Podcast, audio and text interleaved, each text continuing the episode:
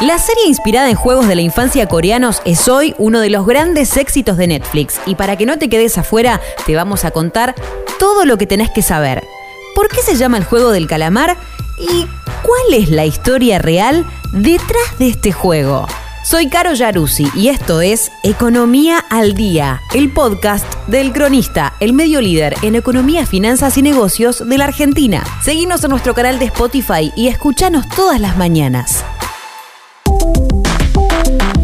A pocos días de haberse estrenado en Netflix el pasado 17 de septiembre, El juego del calamar, Entra cuchillo, salen las tripas. Entra cuchillo, salen las tripas. Squid Game en inglés, logró posicionarse como la serie del momento en la plataforma de streaming.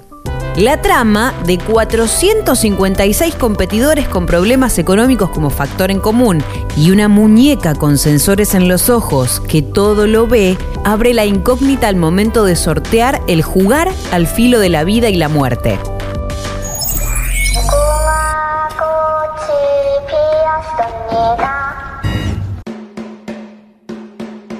Un, dos, tres, calabaza. La voz aniñada, que define la suerte mientras el tiempo se agota, son algunas de las premisas que logra captar la atención de la cruda historia del director y guionista surcoreano Wang Dong-hyuk.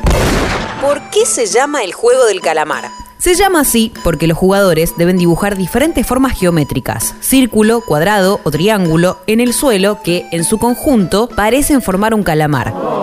Si su atacante logra atravesar al defensor y entrar en la cabeza del calamar, se proclama a este como jugador del juego.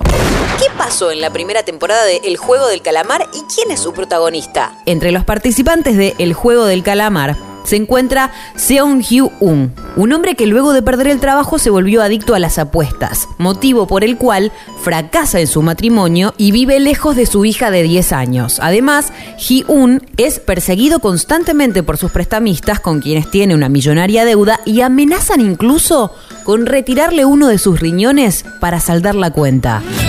Para poner fin a su mala racha y conseguir el dinero para pagar lo que debe y darles una buena vida a su hija y a su madre, decide arriesgar su vida convirtiéndose en el participante número 456 de El Juego del Calamar.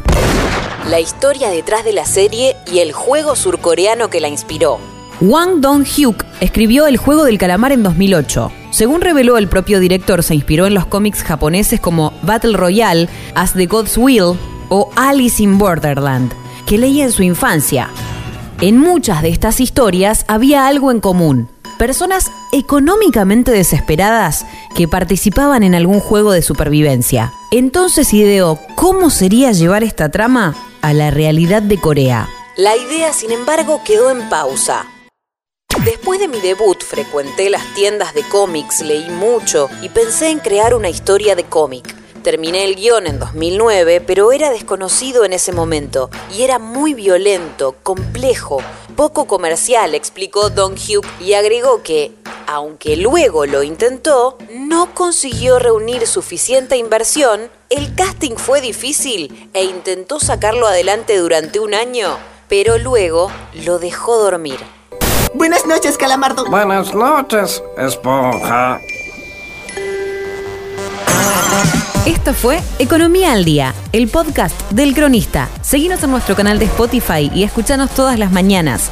Y si te gustó, puedes recomendarlo. Coordinación Periodística Sebastián de Toma. Producción Rodrigo Martínez y SBP Consultora. Marketing Mariana Susanich. Hasta la próxima.